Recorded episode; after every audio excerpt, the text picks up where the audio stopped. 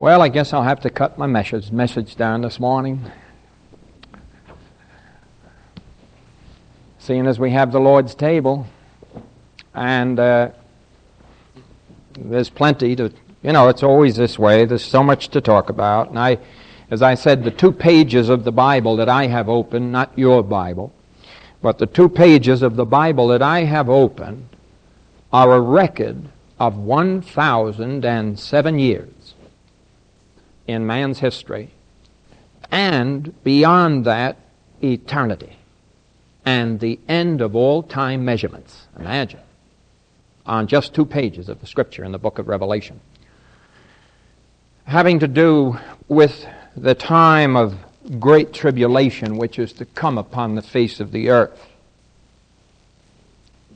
There's so little real teaching anymore. People are satisfied with what I call tidbits.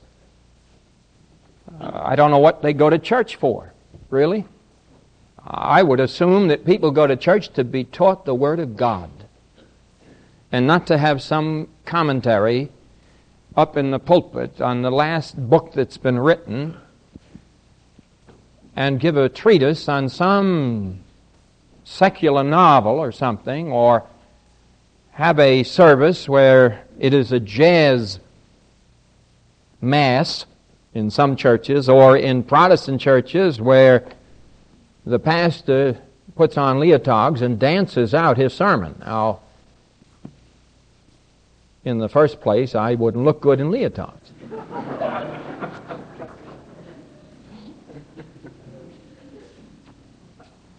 and when God speaks, He speaks through His Word. May I remind you of that? I've never read a verse that says faith cometh by dancing. I've never read a verse that says faith comes by some jazz presentation. I do read faith comes by hearing, and hearing by the Word of God. So anybody that gets any of these ideas, you know, that uh, there has to be a new way to present the gospel. Well, I want to tell you there's no other way but the Word of God. There's no possibility outside of the Word of God. And so, when I look at these two pages in my Bible, and we'll be on them for quite a while, they, they cover a great area over in Revelation 19 and 20. If you turn there, I'd just like to fill in the backdrop, if I could, just once more. The world is now in that early formative stage of setting the scene for the great and final conflict of which General MacArthur spoke and all, President Nixon, when they speak of the Battle of Armageddon, I hope they know what they're talking about. I believe General MacArthur may have well known what he was talking about. But when they talk of the Battle of Armageddon, it's not some mystical thing. It is a battle which God speaks about in His Word. And all of the early formative stages leading up to that battle are certainly before us. And then after that battle of Armageddon, the thousand year reign of Christ upon this earth that we now see, but in a pristine state, since creation will have been restored at that time to its original pristine beauty in the Adamic creation. And so this whole scene at the present time is leading to that. The uh, great tribulation, the final battle of Armageddon, the situation will start naturally. In other words, there is already a natural formation of nations. With the powers of the Northern Confederacy, of Russia and China and all of these up in there. And as Ezekiel 36 says, with Israel coming back to the land, and Israel to be the place of spoil for the nations of the Northern Confederacy. And it tells you in the scriptures this will happen in the last days. That the nations of the Northern Confederacy will seek, as Ezekiel tells us, to take a spoil for themselves. And that their whole desire will be to possess not only Israel, but the Arab lands. Not just one portion. Arab and Israeli lands are the richest on earth. They possess the black gold of earth, the chemicals of earth. As I said, in the Dead Sea, they say there's a trillion dollars worth of, of chemicals. So the wealth is there. And the desire will be, it will start naturally, but it will end supernaturally. It will end by the coming of Jesus Christ. Now I'm talking of the Great Tribulation. The coming of Jesus Christ, and then He Himself, with His great armies, bringing to an end the conflict. And I want to say, no nation is going to win the war. I don't know any nation that's ever won a war anyway. Do you, really? Look at the Vietnam thing. We say we're winning. You know, I mean, uh, isn't it true? We say we're winning. I, what are we winning? You know, we wonder. In the end, does any war actually win anything? When I was a young man, there were, well, it was one war and then a second war when I was a little older. But there was one war that was going to preserve mankind. Democracy would be preserved. I mean, this has been going on down through the centuries. This is not new. This battle we're having may be on a worldwide scope. It may have tremendous implications throughout the earth. But it's not the first time that men have fought for liberty. Let me say that. And so when we, there'll be no winner of this final conflict. Only God himself shall be the winner. Jesus Christ and the saints of heaven, it says, shall come. And this is the time of great tribulation. Now, if I can just give you a, a visual picture, if I could, you know, so sort, you sort of get an understanding. Here we are in the age of grace, see? And if I could draw a line like this, say, in here, and say, below this line is earth, above this line is heaven. You're in the age of grace up at this end. You are now waiting for the coming of Jesus Christ for His church. But the Lord himself will descend from heaven with a shout and the voice of the archangel and the trump of God, and the dead in Christ shall rise first, and we which are alive and remain shall be caught up together with them to meet the Lord in the clouds in the air, and then shall we ever be with the Lord. For I will not suffer you to see the wrath which is to come.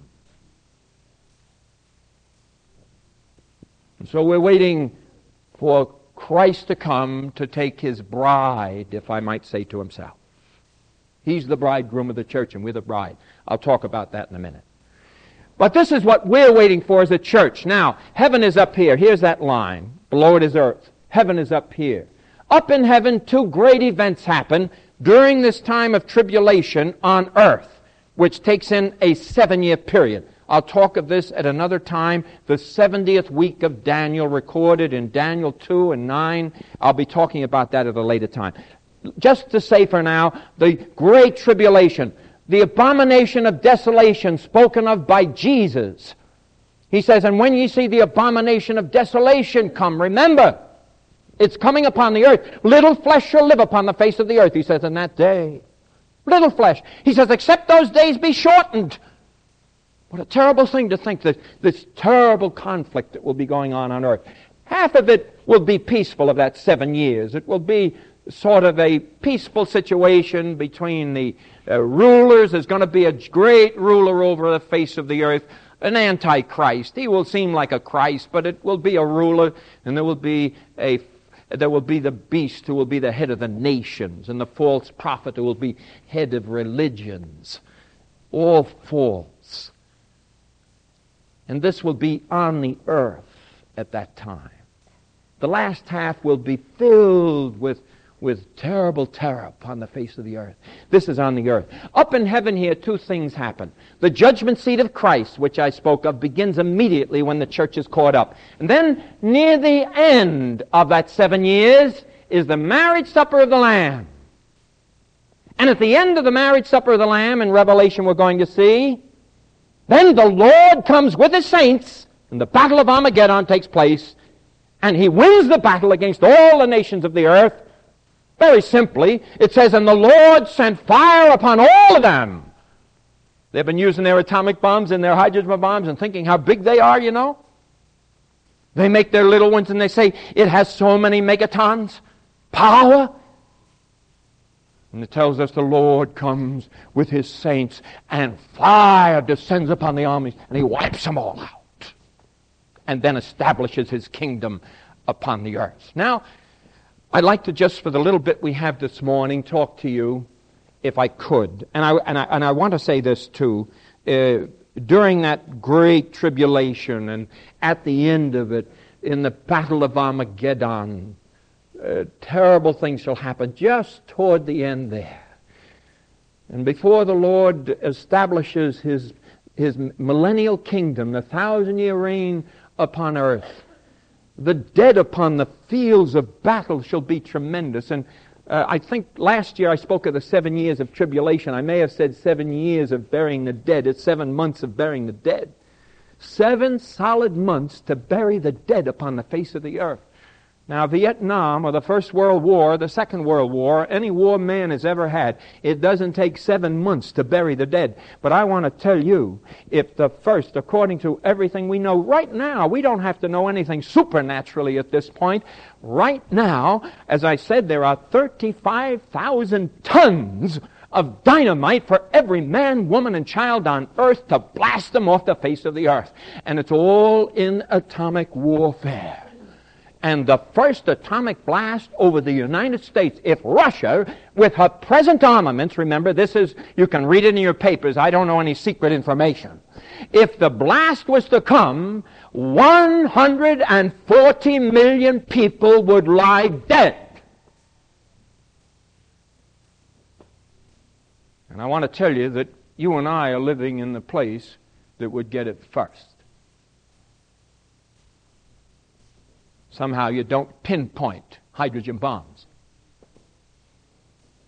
The blast of a hydrogen bomb over New York City and the fallout and the great surge would go out 70 miles. Poor little Malverne here in this Franklin Avenue Baptist Church. But, beloved, I just want to remind you that we're living in a day where we're seeing what man is able to do. Seven months it would take to bury the dead. Now, when this great conflict is going on upon the face of the earth, the marriage supper of the Lamb is taking place. This is tremendous to me. Well, how, glad I am I'm saved this morning. Isn't it great? Isn't it great? Aren't you happy you're saved this morning? Listen, isn't the joy of the Lord in your heart?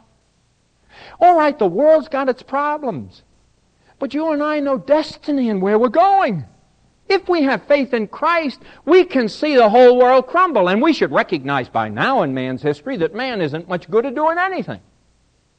That the world, with all the advances of education, with all the advances of science, we now know how to kill people better than ever before. And 90% of the world's great scientists are working on implements of destruction and not on instruments to cure cancer or to heal heart disease or do anything else. This should give you a good measure of man. And so while this event is going on upon earth, and you and I will have been translated. Oh, I, listen, I hope you all believe this morning on Christ as your Savior. I wouldn't want any one of you to go through the great tribulation. I want to tell you, it's on the doorstep some morning, some night, some evening, you're going to be amazed. I hope you won't be amazed because I hope you will have been translated to be with your Savior.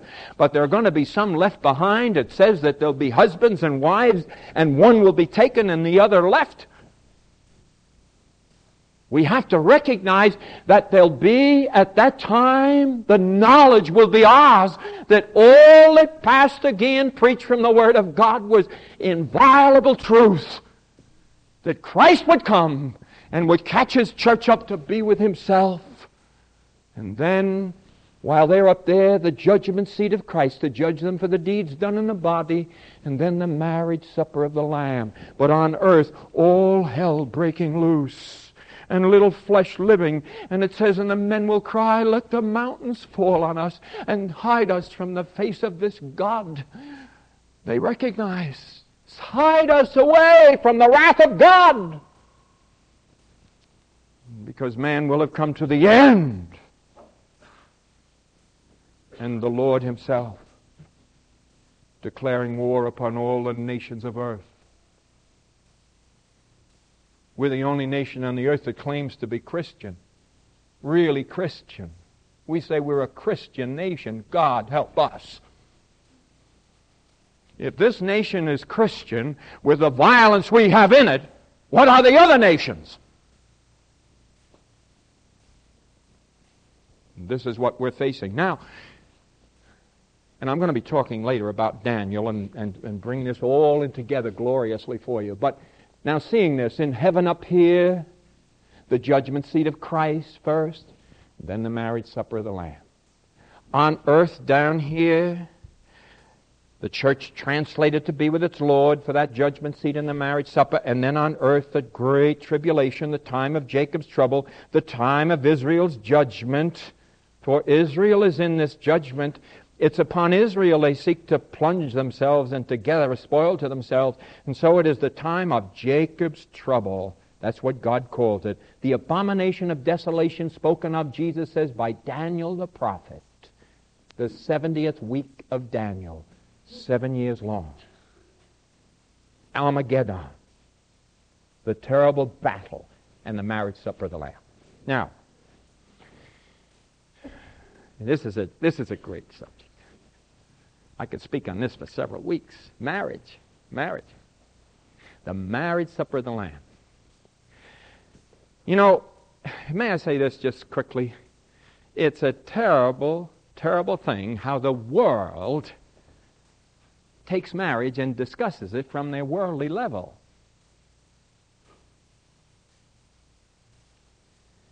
I would remind you that marriage is that which was ordained of God. The world can take marriage, and I read articles lately by some of the great advocates of no marriage. You know, Timothy speaks of that. There'll be those teachers will come forbidding to marry. He said it's the sign of the last days, and we're in them. Forbidding to marry. But marriage is of God. God ordained marriage. God ordained the marriage bed. He says the marriage bed is honorable in all, but whoremongers God will judge. And I want to tell you that premarital love is whoremongering. Don't you fool yourself. You can give it other names. But there is no other name. Free love in God's eyes is the deepest and most defiling of sins because it does something that God has never wanted done. May I remind you that honestly, only the Christian born again knows what marriage is. Because marriage is a picture for mankind. When God ordained marriage, I would remind you that he had but one thing in mind. And that was that this man and this woman being joined, being joined together as one should be a picture of his coming son and the relationship he would bear to the church, that the church would be one with him. What does he say in the Gospel of John? Father, that they all may be one I and them, and thou and me, that we may be one. The oneness that the church has with Jesus Christ. He says this, Ye are members of my flesh and of my bones. What does he say when you marry? And ye two shall be what? One flesh. So the only one that understands marriage is the Christian. People may be joined together by the state.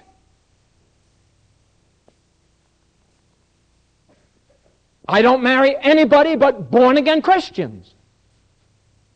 Lots of people come to me to get married. I don't marry anyone except they both know Christ is their personal Savior. The state can marry anybody if they want to just legally live together if that's all they desire. If they want the blessings of Christ upon their marriage, they must both be in Christ. For how shall they know the beauty of marriage and what marriage means unless they're both in Christ? Actually, what happens in marriage is a tremendous thing. You remember Adam and how God took, even the word woman should indicate it to you. Woman means out of man. You remember that God took Eve out of Adam's side. And actually, when a couple get married, they are reestablishing the relationship, being joined together as one again. And is being joined together in Christ. That glorious oneness with Jesus and the oneness of those being married. It becomes a trinity. May I say it that way? Husband, wife, and Christ. Then there can be understanding of what marriage is. Non Christians, all they know is they get married, it gives them certain privileges in life if they wait that long. That's a dreadful thing to say, but this is the world I'm living in. But I would remind you that the marriage supper of the Lamb that I'm going to just read the portion to you. I'm not going to go too far into it because we have the supper of the Lord today, but this is the marriage supper of the Lamb. And gloriously, this table is a, is a picture of that. It's a picture of our oneness with Jesus Christ. We're all, in a great sense, you'll see the little pieces of bread on the, on the table. They're all be broken from one bread. One loaf of bread. And each piece is broken from the one loaf of bread, and it's indicating that we're all one. Paul puts it well. He says, For we are all one loaf, part of each other, part of Jesus Christ.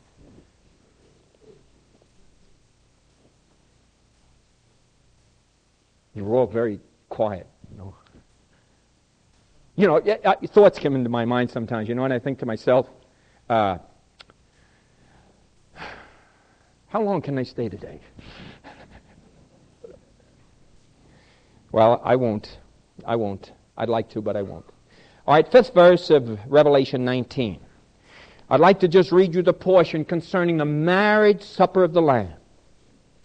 And this is the thing which heaven has looked forward to, all the angels have looked forward to, God the Father has looked forward to, Christ the Son has looked forward to, the gathering out of a great family for himself, with a, with a relationship that is tremendous to him.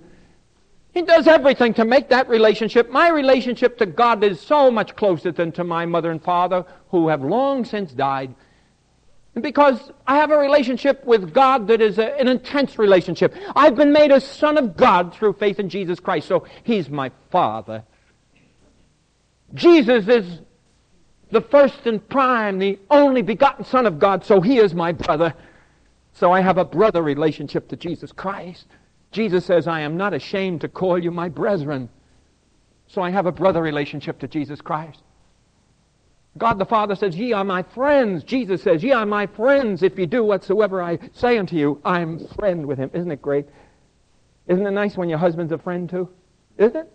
Isn't it nice when your wife's a friend? Huh?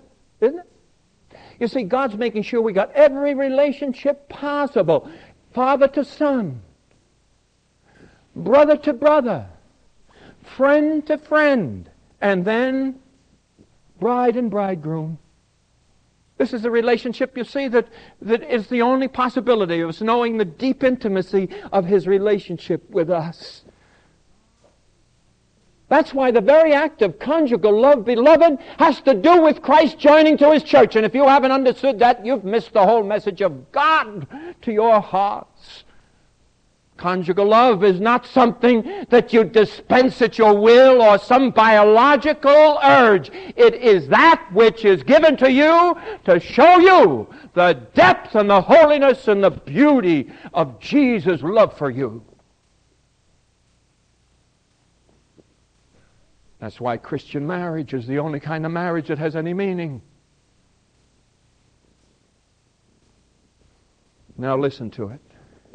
And a voice came out of the throne saying, Praise our God, all ye his servants, and ye that fear him, both small and great. And I heard as it were the voice of a great multitude, and as the voice of many waters, and as the voice of mighty thundering, saying, Hallelujah, for the Lord God omnipotent reigneth. Let us be glad and rejoice, and give honor to him, for the marriage of the Lamb is come. And his wife hath made herself ready. And the church is the bride. The church is the body of Christ. The church is that which is member of his flesh and of his bones. The marriage of the Lamb is come, and his wife hath made herself ready. I'm just saying this quickly. Paul says in Corinthians, 2 Corinthians 11 and 2, I am jealous over you with a godly jealousy, for I have espoused you unto one husband, that I might present you as a chaste virgin unto Jesus Christ.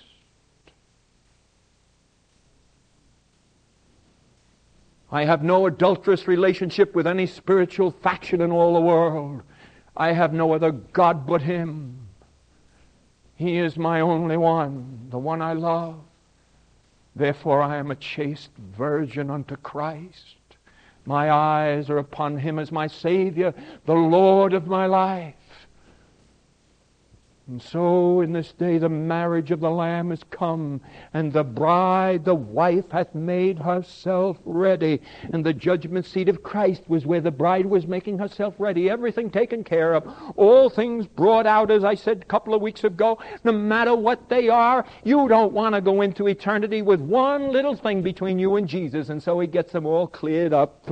He brings it all out at the judgment seat. The little things that may have been between you and him on earth. He brings it it all out. And so you, when you get into eternity, you won't have any reservations of heart or mind. You won't have any thoughts about that former life and the things you did. What you forget, Jesus will bring up so that it will all be cleared away. And in His presence, as His bride, you've made yourself ready. And the marriage of the Lamb is come. And the bride hath made herself ready. And to her was granted that she should be arrayed in fine linen, clean and white, for the fine linen is the righteousness of the saints. Now, may I say this? And then I conclude. And I have to say this to every individual Are you ready? The wife hath made herself ready. There are two places that you can make yourself ready. May I say this? Now or at the judgment seat. And now is the better time. Whom the Lord loves, he chastens and scourges every son. We're going to read in the Lord's Supper that he chastens us that we should not be judged with the world. Our judgment it should be now. Judgment must begin, Jesus says, on the house of God. And so, are you ready? Beloved, if Jesus were to come today, would you be ready? Would you really be ready? Honestly, in your heart, looking into your life with, with a real open heart. And I'm not saying covering up anything. Don't cover anything. Look at yourself for what you are, what your life is, what you are as a mother or a father or a boy or a girl, a son or a daughter. Are you ready? The bride hath made herself ready. The only reason I'm here in this pulpit is so you won't have to get ready at the judgment seat of Jesus that you can get ready now and clear out all the debris of your life. Clear out all of the hidden secrets of your life. All of the secret sin of your life. Clear it all out. Confess it all and clear your heart of anything between you and God that you might have that perfect communion with Him upon the face of this earth. That's what God wants. That's what he wants between a bride and a bridegroom. You want that intimate relationship, let me say, with your husband or wife. If you're really in love, you're not satisfied with anything but the best in your married life and a deep and a holy and an intimate relationship that God has ordained for you. You know what it means to be a husband or a wife. I'll speak about this more. But you know what it means because God has ordained the way you shall live it, not you. You don't set the pattern. You don't say, well, the Bible says the wife should do this and the husband should do this, but I don't care. I live the way I want. This isn't for the Christian. The Christian lives according to the Word of God. Beloved, are you ready for the bridegroom? Are you? If the bridegroom were to come today, would you be all ready to see him? Would you? How's your married life? Hmm? How is it? Is it good? Are you just sort of enduring it? That's not Christian. It's not Christian. You both work at it. You both work at it. You say, This is what God wants for me in my married life. He's ordained it. Listen, you all you got to do is read the Word to know what it should be like.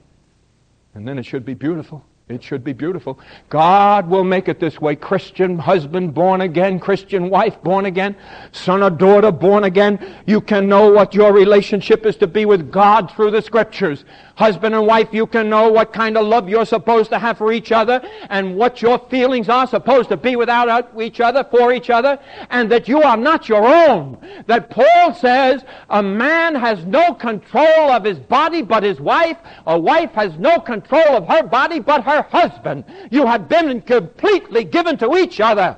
And God has ordained a beautiful and glorious relationship in you that shall picture to you the holy relationship of Jesus Christ and His church, the bride.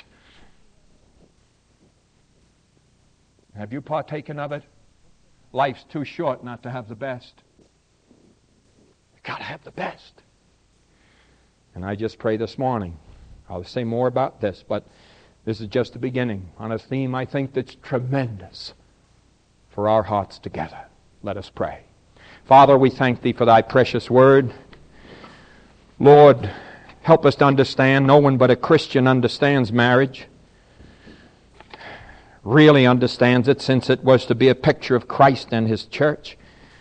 And as we who have come to Christ and been born again, we pray that that holy relationship of marriage and the family may be so blessed of God that we may understand fully all of the glories of it, all of the beauty of it, and that there shall be in this church family lives that are shining lights to the community they live in of what Christ wants for those who are joined together.